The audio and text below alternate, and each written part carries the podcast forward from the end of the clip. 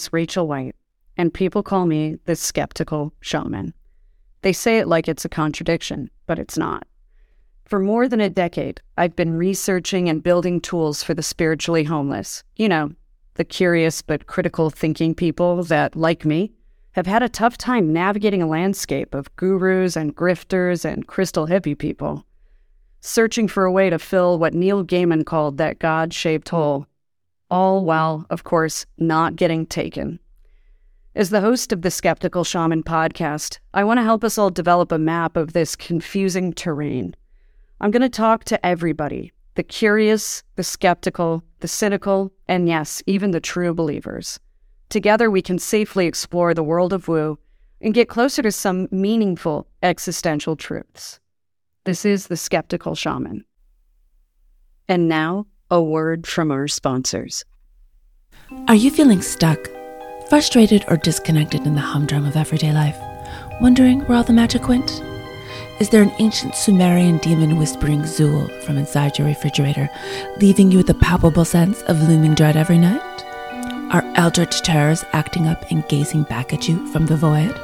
Well, the Totem Tarot deck might be right for you.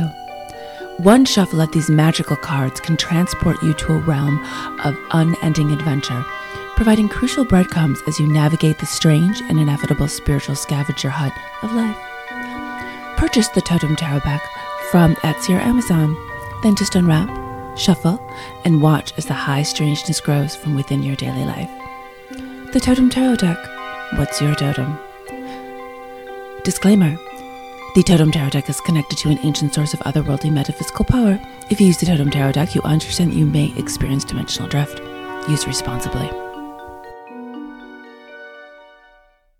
Okay. Good morning, good evening to whoever's listening to this. It's morning here in Central Texas, aka Jurassic Park.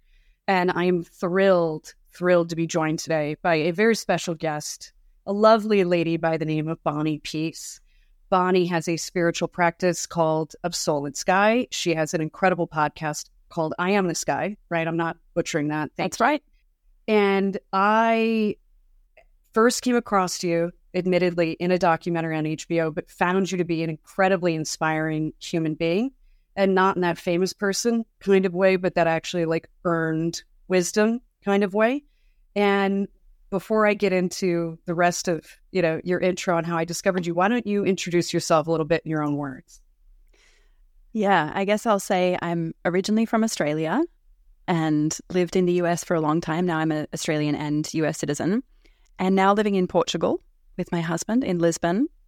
And I'm a singer songwriter, actress, intuitive, mentor. I escaped a cult that's a whole other chapter, as you mentioned. Uh, I don't know. I feel like I do a lot of different things, but those are kind of the main ones. Yeah. Yeah. And a lot of people might know you from a couple of Star Wars movies and the show Obi Wan Kenobi, which Bradford and I did watch. And I did too. The little girl who plays Princess Leia, that was, she was just the best. She's love, so amazing. Yeah. I got to to hang out with her on set and watch her doing her scenes, and everyone's just like belting. She's so beautiful. Yeah, the character and She's the actress. Precocious and kind of a tomboy and unguardable. And I like that a lot. Yes, she's a rebel. So, you know, you you yada yada yada over the uh, I survived a cult part, which is fine because it is probably, you know, hopefully increasingly going to be a smaller and smaller sub bullet in your life and in your personal and professional resume. I would hope for you. And it uh, feels uh, that way, which is why I kind of say it like that because yeah. at a certain point it was everything and I couldn't even say anything else without mentioning that. And now yeah. it really feels like the past and I even actually forget what we've been through. Yeah. People have to That's... remind me like it's gone. It's like, oh, right. Yeah. I just felt myself breathe deeply when I heard you say that because working with people in various stages of trauma recovery and myself being someone you know with a ptsd diagnosis not a cult mm-hmm. but you know doesn't really matter to your nervous system actually it's like the minute you get to a point where it's less of a looming um, theme or narrative thread in your life it's it's getting out of prison really in a yeah. way yeah yeah um, But one thing I did want to talk to you about, because people listening to this, if you've done the coaching program with me, I really ask people to watch the bat. Mm-hmm. Um, coaching clients and otherwise, because I think the personal development field, spiritual growth, new age field, there's a lot of corollaries. And it's, in my opinion, a human scaled example of what you can learn from other people's experience. So you don't have to go through some of that. And even if you're just in a, pardon my, like a fucked up romantic relationship with somebody, it's probably a good thing to watch. Coercive yeah. control, covert narcissism, all those things. Or friendship. Mix. Or yes, yes. And so one thing you and I have talked about privately that was not in the documentary is your spiritual awakening. It started before that whole timeline. And I think that's really important. And you had mentioned like it did not get captured at all. Your Kundalini awakening and this you know spiritual growth spurt that you experienced. And that's something a lot of people listening to this are going to i think feel a connection to and maybe have their own parallels with even if they're not in the same environment. So do you mind sharing a little bit about what that was like for you how you experienced it? Some i call them like ascension symptoms. They're not always mm-hmm. that much fun. Yeah people think you're going to have a halo and sprout wings and it's like they feel kind of banged up. Yeah. Yeah there's a, there's a bit of that but it's certainly a balance um, or not balanced at times. I mean, so I really started seeking, like looking for something within myself when I was 25. And I was living in LA. I was doing the whole Hollywood thing, and I just had reached a point of stress. And I was like, I must find something. And so I started meditating, and I, I actually had kind of the beginnings or a Kundalini awakening then, where suddenly it everything just opened up and I had this rush of incredible like energy, bliss, love, everything. And I was in that state for three days. And it was, it was bliss. And I also wasn't very functional. I was driving around LA. Um, I, I think I had a little bumper to bumper or something because I, you know, you're just kind of out of it, like so in the joy. But that woke me up out of some of the trappings of Hollywood. And I started to think, okay, there's really something deeper. If I'm feeling this joy, if this is possible, then what am I doing in all of this? And so, you know, I tried a number of different things, programs, workshops, all kinds of things. And then I, yeah, came into what I call ESP. Other people call it NXIVM, but we mm-hmm. always knew it as ESP. Yeah. And that's and, executive success programs, right? Right. yeah. yeah and you can kind of guide the conversation wherever you want to go. But I was in for seven years, and I guess it was in the sixth year where I got the intuitive guidance loud and clear. It was like, stop everything you're doing and just meditate until you find who you really are. And so I listened. It was loud. Yeah. And for 10 days, I just, I canceled most of my plans and just meditated, meditated, meditated listened to spiritual podcasts, which were starting to break me out of the trappings of the yeah. cult, like opening my mind. And yeah, then on the 10th day, there was a, a like huge, huge Kundalini awakening where I'd reached a point where there was no fear in my body, which was a shock. I hadn't felt that before. It was like total ease. And I went to sleep. And then I woke up at 2 a.m and everything was being rewired, like math equations that I could see in my arms and like whatever you want to call it, DNA rewiring and just light and total joy in every cell of my being. And that lasted for three months and broke me That's out of the incredible. And I have like the chills. Number one, I've had that experience. It, it didn't look like DNA or math equations. It looked like literally neural pathways. Like I'm yeah. seeing my own neural pathways and all night long sometimes, like, you know, for eight hours at a time. But yeah, the thing that really strikes me about this is you're doing this program with, you know, this individual group of individuals that say they can give you joy. They've nailed it down to a science, right? Mm-hmm. And all this stuff and all this noise, you tune it out and you were able to give it to yourself. I think yeah. that's incredibly powerful that you didn't, that it didn't come from an external source at all for you. No. And the first time it did, like for those three days, I thought, oh, it's the meditation that caused it. It's this, you know, particular thing. But yeah, this time it was very much like, no, I'm going to listen to myself, my own internal guidance.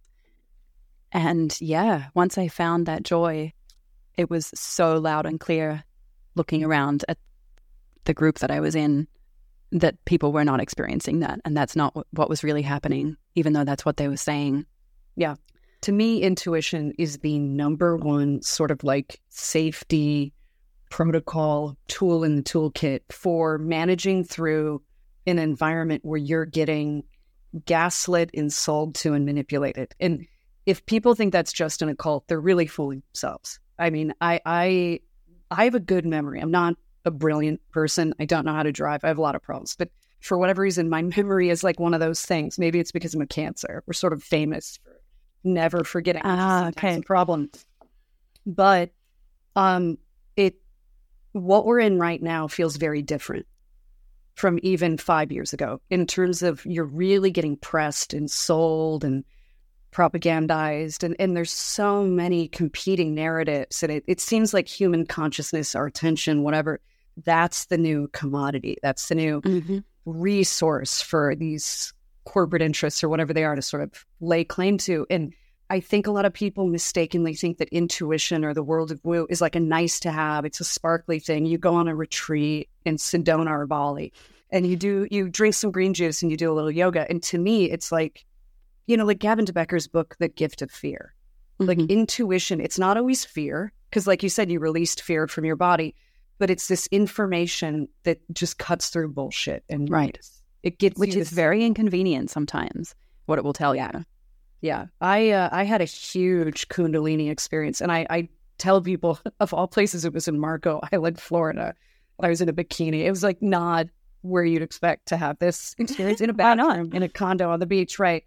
And it was god with a capital g kind of a telepathic conversation and forgetting that i had to ride in a limo and then get on several flights with someone broke up with him immediately. Like you know because it's that just surge of Mhm. insight and clarity. And you're like fuck you fuck you you're cool fuck you. Mm-hmm. and everything gets recalibrated suddenly. To your point it's not convenient at all in Right. any way It can lead- but Yeah. it saves you from other problems. It certainly does. And you were you know the the vow i think does a good job of showing this. Like you woke up and you woke other people up. And it wasn't easy to kind of get them to see certain things but you because of leaning into that intuition and doing this spiritual work and listening to yourself you got the ball rolling and that's why he's in jail right now mm-hmm. and you know i'm not going to say his name because i don't like to give Yeah. i have a thing about demons and saying their names out loud Well, it's an energy. You can kind of, you can call it in in a way. Yeah. Yeah. Yeah. And I also think he just gets too much attention. And that's not really the, the story for me. It, it's Mhm. more about humans standing up for themselves and emancipating themselves. So Yeah. Yeah, you did that in, you know, arduous, painful, and almost impossible process of extracting yourself. But you guys got out of it. And then you had to deal with Cord and all that bullshit. Because if he didn't get put in jail, he was going to be a real problem. You had Yes. a rattlesnake by the tail, man. You had to make sure you got him by the head, too. Yeah. It was really rough for a while there. And actually, I love Adyashanti. He's a spiritual teacher. He often says, like, fierce grace. He speaks of grace as being Yeah. fierce.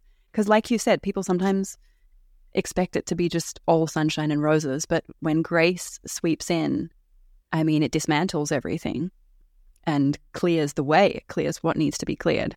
Yeah. And yeah, for me, during that period, it was like from, I guess, early 2017 when I realized what was going on to 2020. It was a three year period of just extreme PTSD, especially before Mark, my husband, woke up.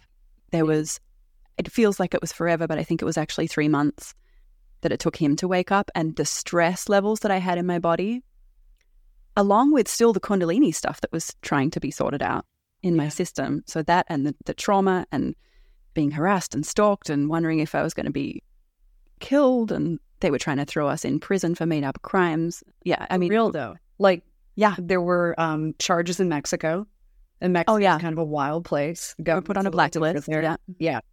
Um, I can't even imagine that. And then the it's not funny, but in a gallows humor kind of way, it's sort of funny. And I mentioned this to my husband before.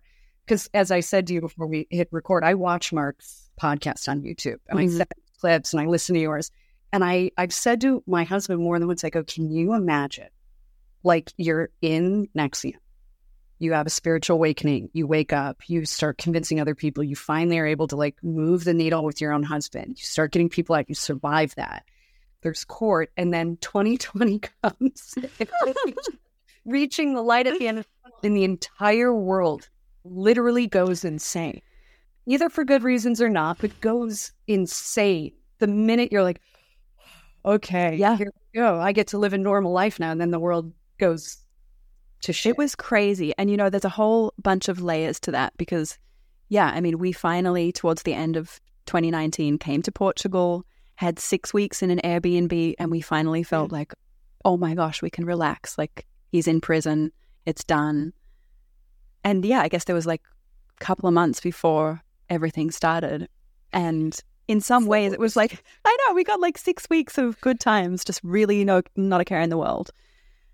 So part of that was like, oh, come on, you know? Yeah. And then another part of that was, in a strange way, for those three years, I felt like I was living through such trauma, and a lot of people in the world didn't understand at all. Like, people just didn't have the same sensitivity for stress and trauma. yeah.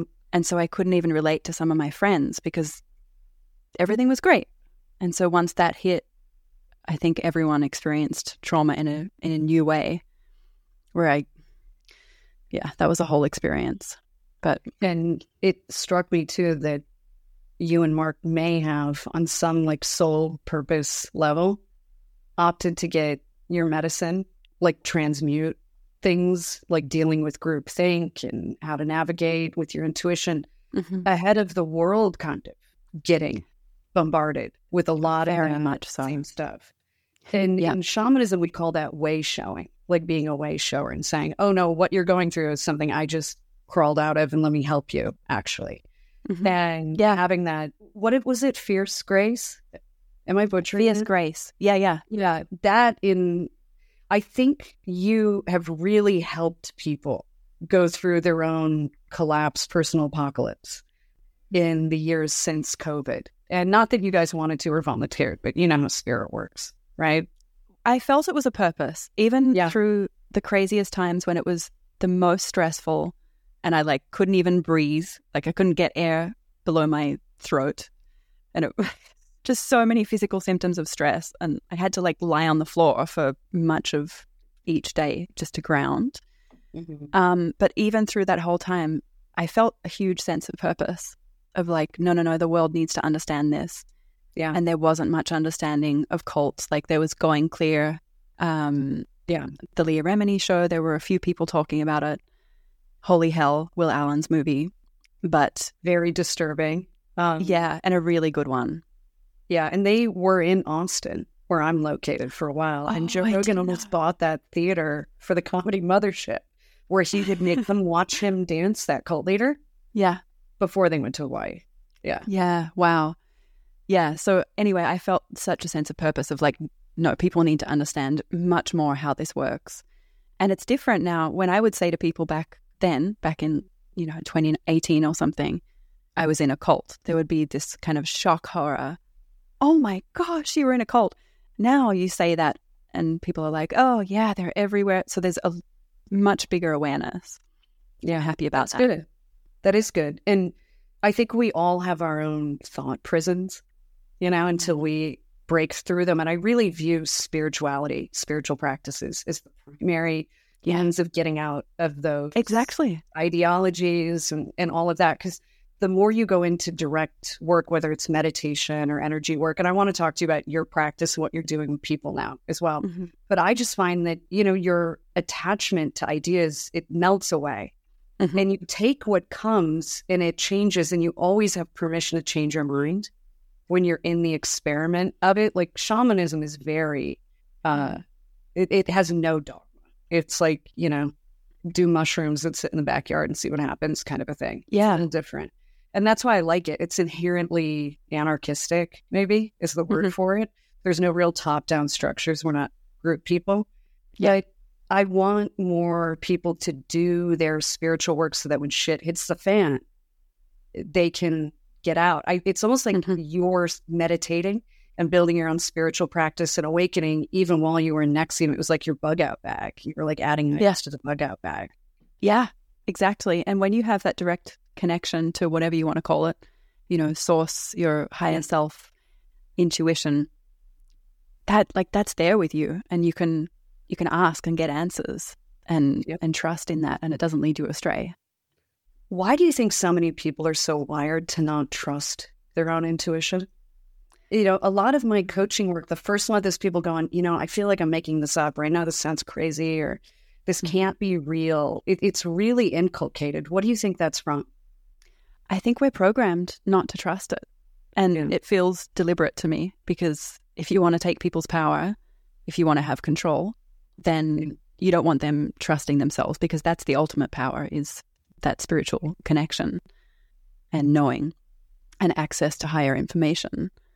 So, yeah. Would you recommend for someone who's, you know, maybe getting started, is familiar with the woo or the the spiritual stuff, but some some exercise or just something to keep in mind so as they're going they start to build a little bit of trust with themselves and their own intuition i find that that's always the most challenging piece is self-doubt Yeah, trusting it. yeah I think the first thing, it's great that you're saying this so often and reminding people trust it, trust it, trust it. The more that we can hear people that we look up to say that, that helps. And then I always say automatic writing is helpful, however that looks to you. But, you know, for me, it started with I'd open my journal on my computer and I'd ask a question with the intention of tapping into a higher wisdom or allowing higher wisdom to come through. And it would come. And people just haven't necessarily tried that, but give it a go because you'll see the wise responses that come. the other thing i've i've noticed is every time i've listened to my intuition and it starts small right you don't do the big leaps right away Yeah. it's never actually let me down. Whereas if I try and make decisions in a fear based, like cognitive only mind state, that has led me astray. That has let me down before. And I think the proof is in the pudding. Yeah. And you learn to trust it more. Yeah. Like you said, you learn that, oh, when I listen to this, it, it doesn't lead me astray. It, le- it leads to, you know, better experiences of life. You learn to trust it. It's a better data set. I think it's better data. It's not as corrupted. It's not as noisy. Mhm. It's cleaner. It's, you know, and people too, if you're not super in the woo, Carl Jung believed this was capable, you know, we were capable of this with our subconscious mind. This doesn't Mhm. have to be full mystical the way I view the world. It, you know, I always tell people I don't know how it works. It just works. Like, I don't know how to build a clock, but I can tell you what time it is. That's Right. Or like when you pull some tarot cards, why are they so spot on? I couldn't tell you why. But they Yeah. speak some language that somehow explains things in a way that has truth in it. There's truth in it. So you with um of Soul and Sky, you're doing your own spiritual work. You mentor people, you do one-on-one psychic sessions. I had the pleasure of receiving one of those on my birthday.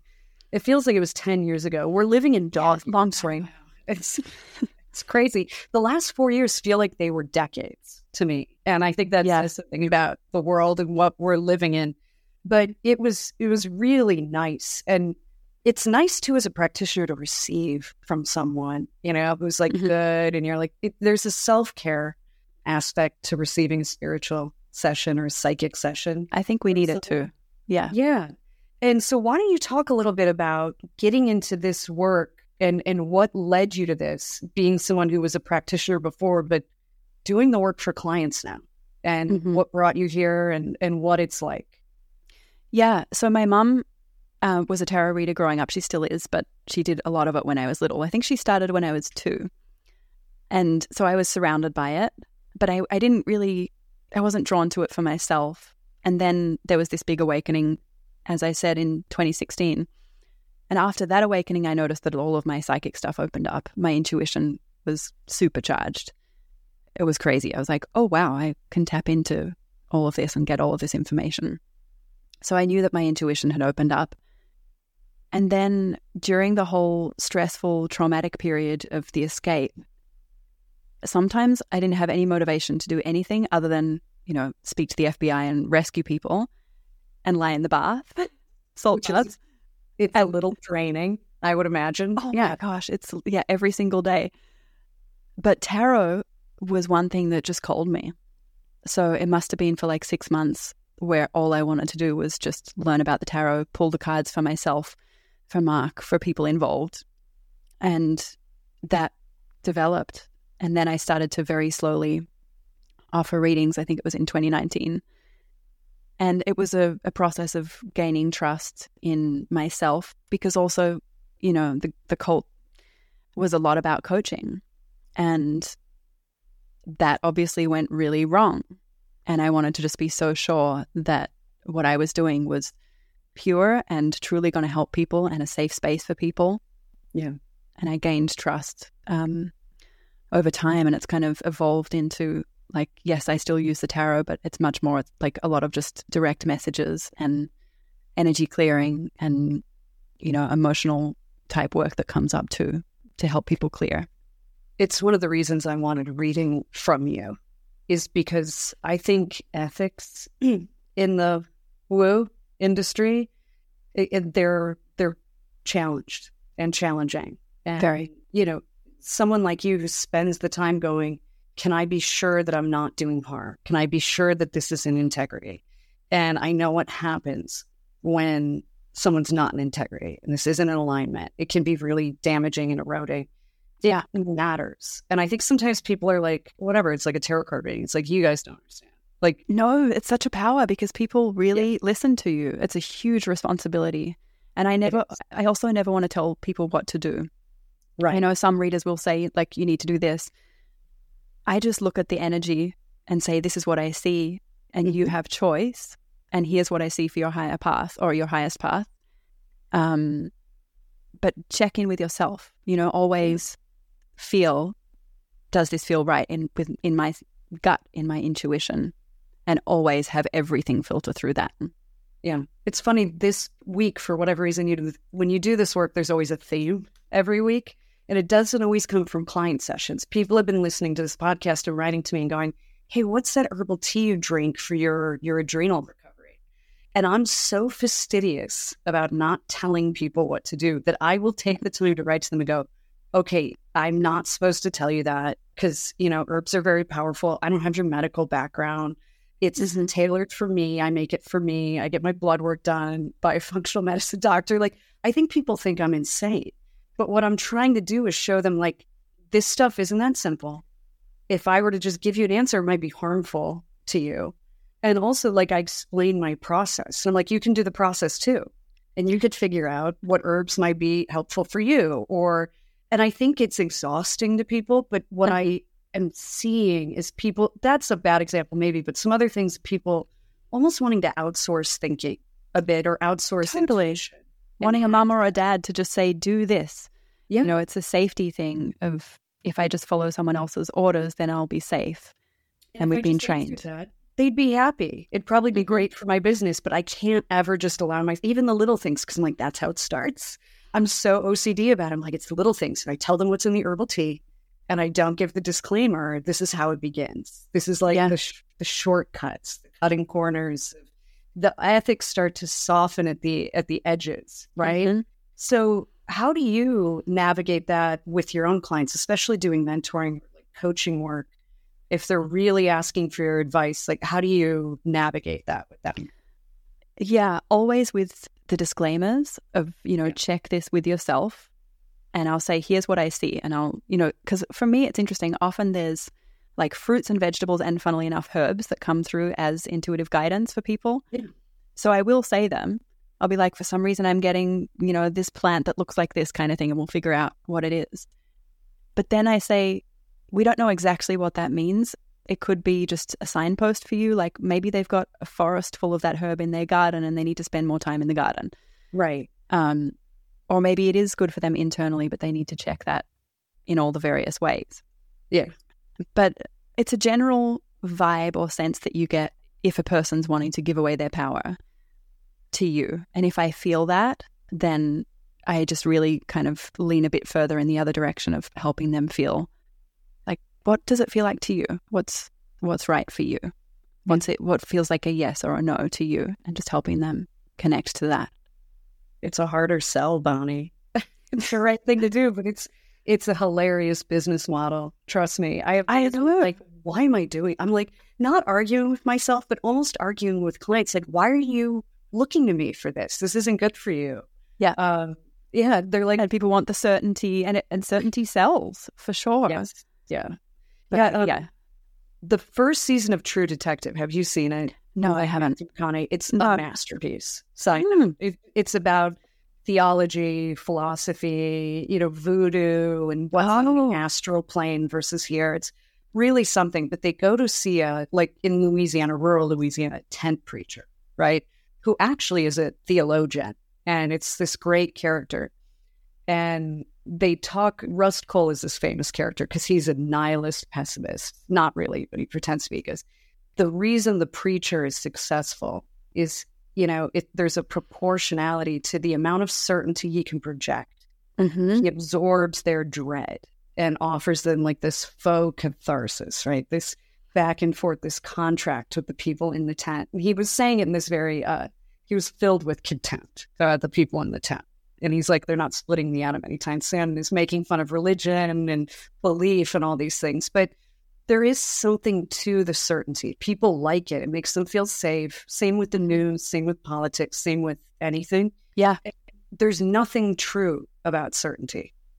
If you look Yeah. at quantum physics, it's nothing but paradox, right? Right. And who gets to call themselves an expert and why and what's that based on? And why do you outsource to the expert over your own inner knowing? Mm-hmm. It's really important. the, uh, the emancipation that I hope is coming in the dragon year. I really do. I have Mhm. hopes for this year. I'm not traditionally Yeah. very optimistic. So everyone's like, really? I was like, oh yeah, it's gonna. You're not gonna enjoy it. People like me are gonna really enjoy watching the veil of illusion. I think come down, but I think it's gonna be. I feel it too. Yeah, Yeah. And with you know having survived all of this quite publicly, and then starting your own spiritual practice, you know, because I listen to your podcast, and it caught my attention that despite you demonstrating at every turn how accurate your intuition was, how thoughtful and and on point you have been, I think demonstrably, measurably, uh, people started to kind of come at you in the comments for being spiritual, doing psychic work. And this was like their red line. And it the aggression with which they approached you was really shocking to me, actually. Yeah. Um, That was like kind of an, an initiation. I was going to say, yeah, go ahead. violent language Mhm. in some cases. Because after I heard your podcast episode about it, I think Mark joined it, or I mean, Yeah, he did. yeah, He had some good thoughts about as it. And he's he's a little bit more like I am, where he's like, "Where's my baseball bat? Where does everybody live?" and then he he it just he said that was like an initial thing. He kind of calmed down. He put it into context. But how do you handle that? Because I can't imagine that's not re-traumatizing. And it's like a cult kind of coming at you for being you again, like all over again. It was crazy. Yeah. I mean, so I knew that when I really all out told my spiritual story about my awakening, there would be some backlash because it's a little trippy. You know, there's a lot of very, um, you could call them woo woo or whatever, like esoteric things. And everyone has their own ideas about all of that. And my audience, you know, who listen to my podcast tend to be really open and accepting.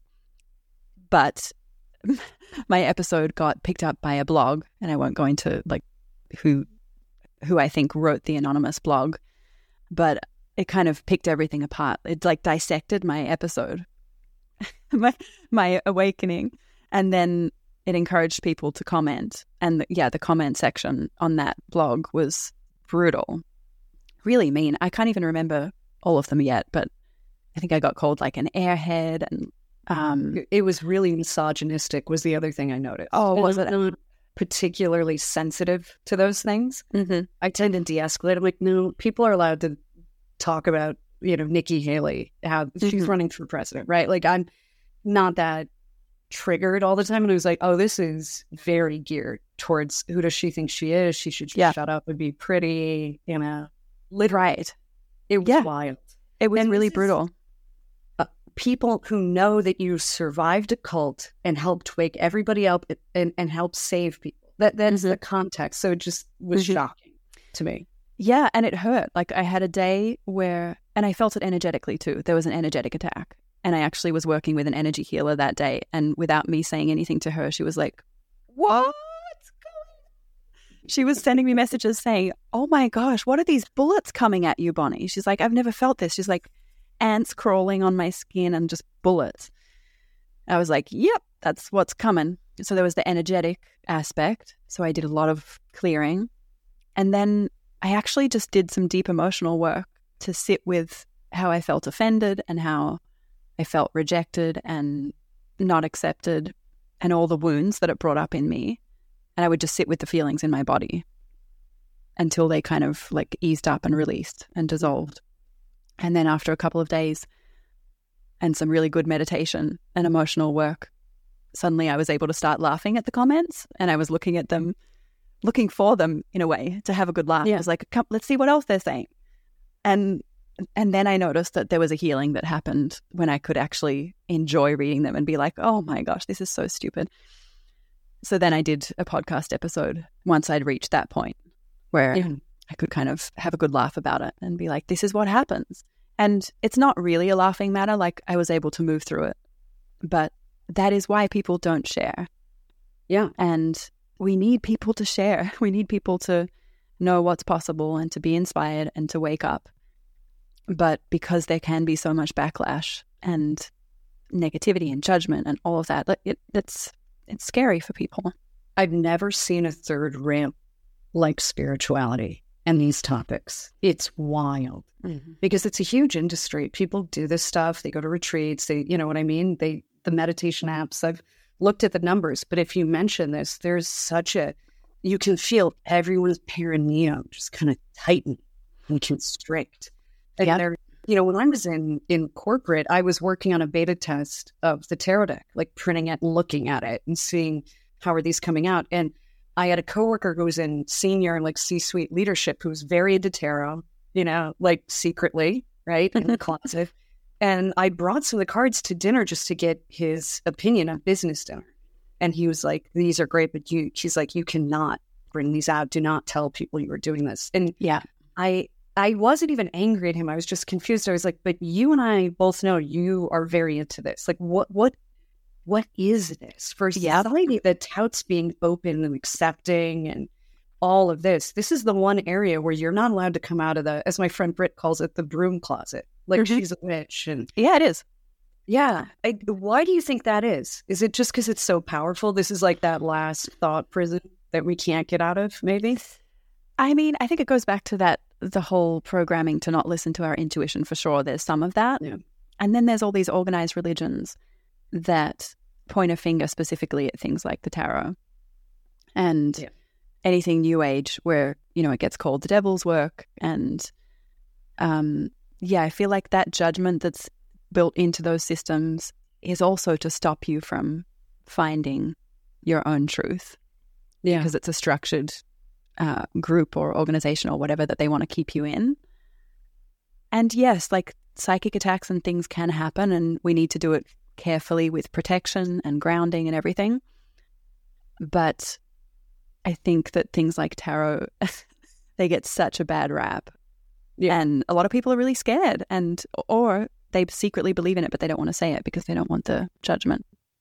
It's funny too because you know that particular coworker was on the board of a, a Christian school, fundamentalist Christian school, Mm-hmm. Yeah. and he said to me, "Is well, you know, you're a witch." I go, "I want you to understand when you go to mass, what that ceremony is," and I kind of broke it down for him and told him, like, you know, it goes back to pre-Judaic Sumerian Mesopotamian culture and its transfiguration and transmutation of a Messiah God man's body and blood into, you know, that's what communion is. Exactly.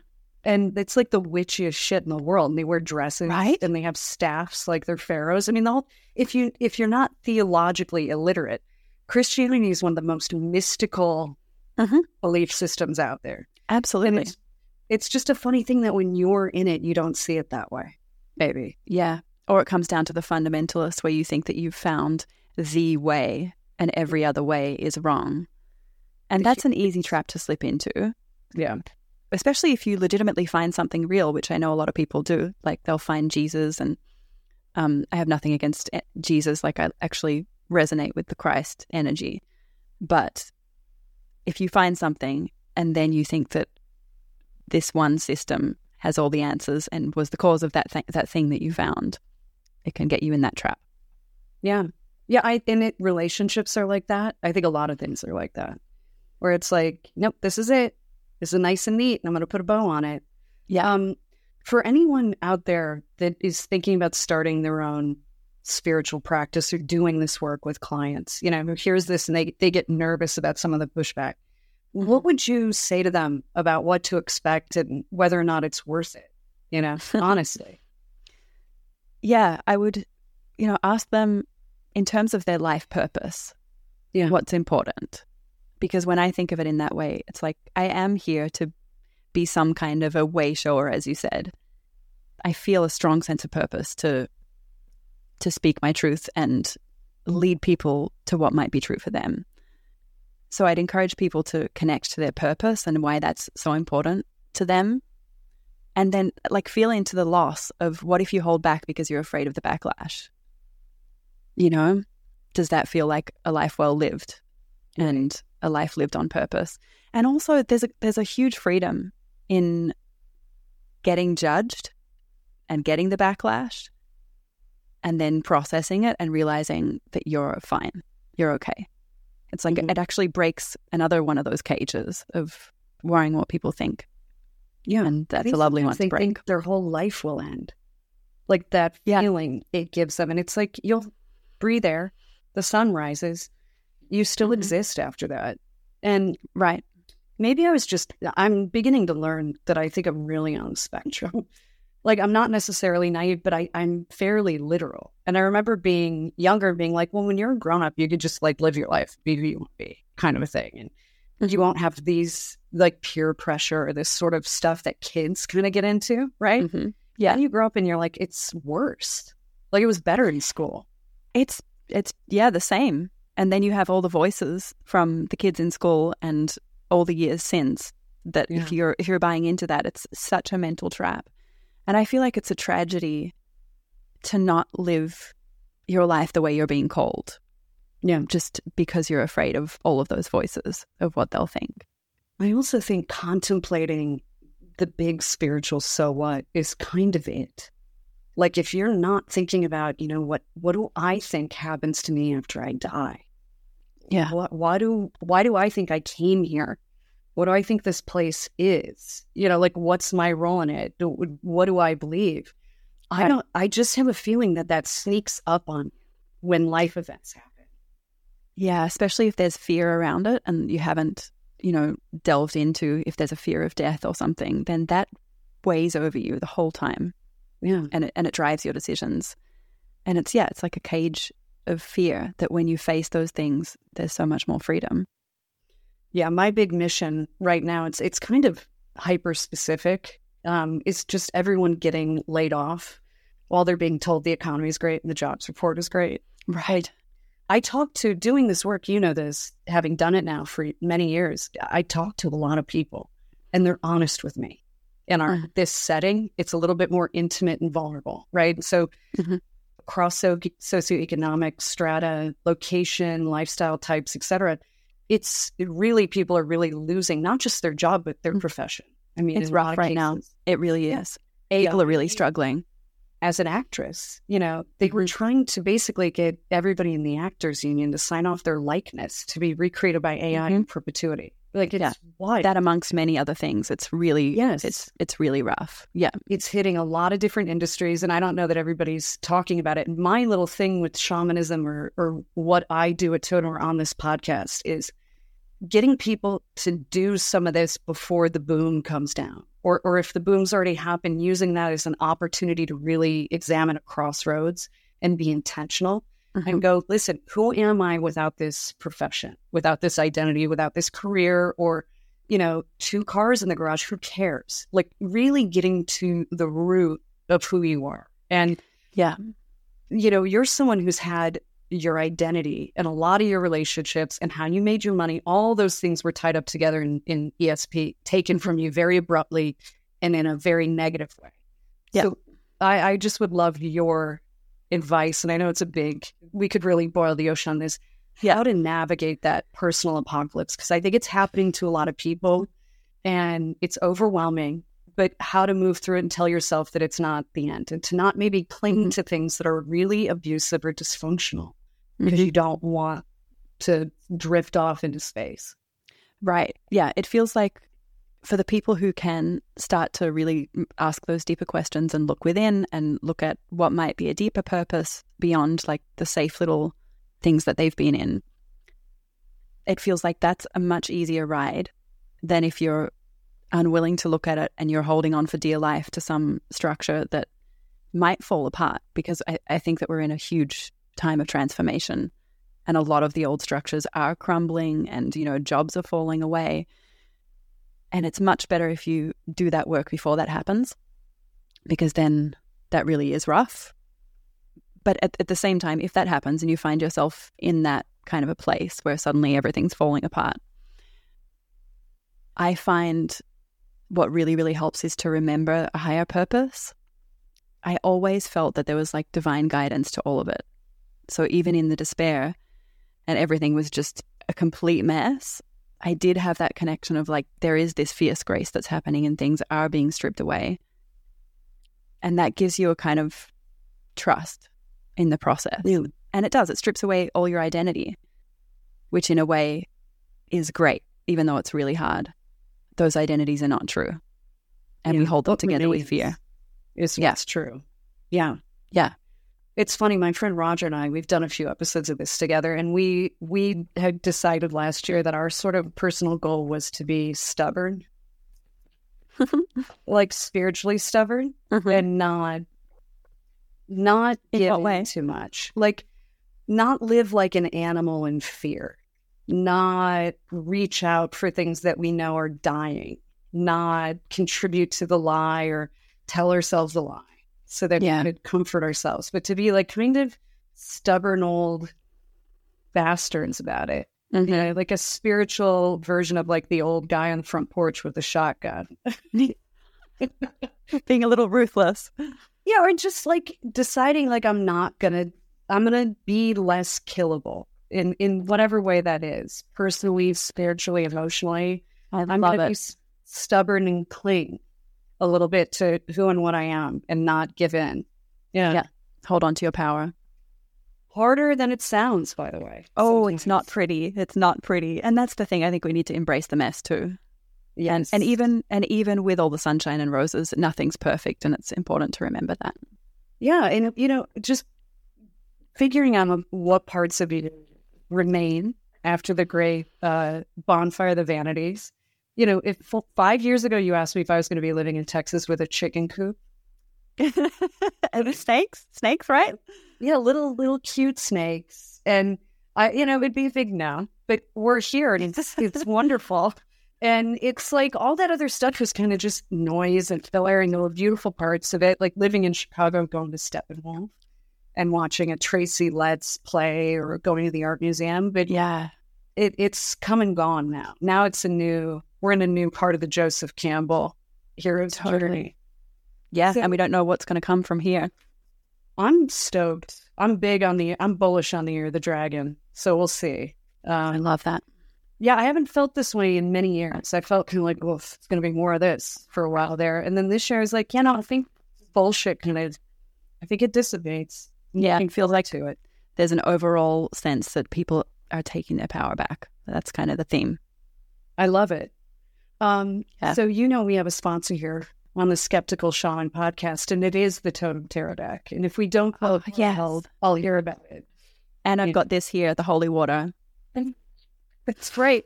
Um, I sent Bonnie flower essences, and, and we learned a lot about uh, Thank you. customs in Portugal. Oh my gosh. experience. I'm so So I try to send that. stuff to Portugal. It's crazy, but thank you so much. Your flower like a- essences are amazing. one of the thank you one of the levels of Super Mario Brothers. There were like Bowser's and Lakes of Fire and And sometimes you don't even get the stuff. Uh, There's some earrings that were meant to arrive last year, like or a year ago. That who knows what happened. Yeah. Well, let's put it out. Maybe the fairies will bring it to you. So, Bob, do you have a, a question for the tarot or anything you want to look into? Mm, in terms of personal or collective? It's up to you. Um, you know, well, I know people. Obviously, there's the year of the dragon, and today, astrologically, I hear there's something big going on too. But this will probably co- come out later. So, how about just a little energy overview for the next little while? I love it. Oh, it's so good, especially for you. I'm I'm like not a stan of you, but as a human being, I'm like, I want Bonnie to have an easy time. I want things to be easy and good. Three of Moons, Three of Cups, the ultimate flow state card. Mm. Things being easy, being able to take your foot off the gas. Yes. Not cruise control, not not paying attention, but more of that wu wei of, you know, helpful people, connecting, synchronicities, things, the universe carrying you. That is the thing that calls me the most, totally. And I feel like that actually is the message that I want to say to people the most. It's like crazy stuff can happen in life and in the world, but you can still tap into that. I saw your post on Instagram today, and it was about you don't have to go hard. You don't have to work all the time. You don't have to do this. The pace. I've noticed the pace too. And when I was in corporate, I wrote actually a white paper about the rate of change and innovation and how the lifespan of an S&P 500 company is like infinitesimal relative to what it was even 25 years ago. Like Yeah. things, cycles are moving so much faster. The churn is more aggressive. What's being expected of the individual human is just inhumane, right? Like, yeah. gear up on this, learn this, train up on this, do this, change this, do this now, work three or four jobs, drive an Uber. It's it's too much. It's and too at a certain point, like letting go. And and your post, I don't want to butcher it, but it was something like when you realize you don't have to do that to survive. So maybe you could talk about Mhm. that because it is the message of this Yeah, that's amazing. So I've been reflecting a lot on, you know, when you're doing stuff from a place of inspiration, things can actually happen really fast and you can be really productive. At, at least Yes. for me, the way I work, it's like bang, bang, bang, like all this stuff flows out and I achieve so much from that place of flow. But if I'm trying to force, which means that it's based on fear of like, I got to get this done or I have to achieve or whatever it is, stuff doesn't work. And that's when it feels like a grind and a treadmill. And we have the capacity to tap back into that source, really, to find the flow and then let that carry us versus muscling. It's funny, you know, I don't know if I ever shared this with you. Watching the vow, a lot of those meetings and trainings reminded me of corporate. Yeah. to a T in the sense of like, I just need to do this, or I just need to eke it out, or I just need to endure another six months. I'm going to hit that level and I'm going to be okay. It's that is kind of our whole system is Mhm. built, at least in part on that.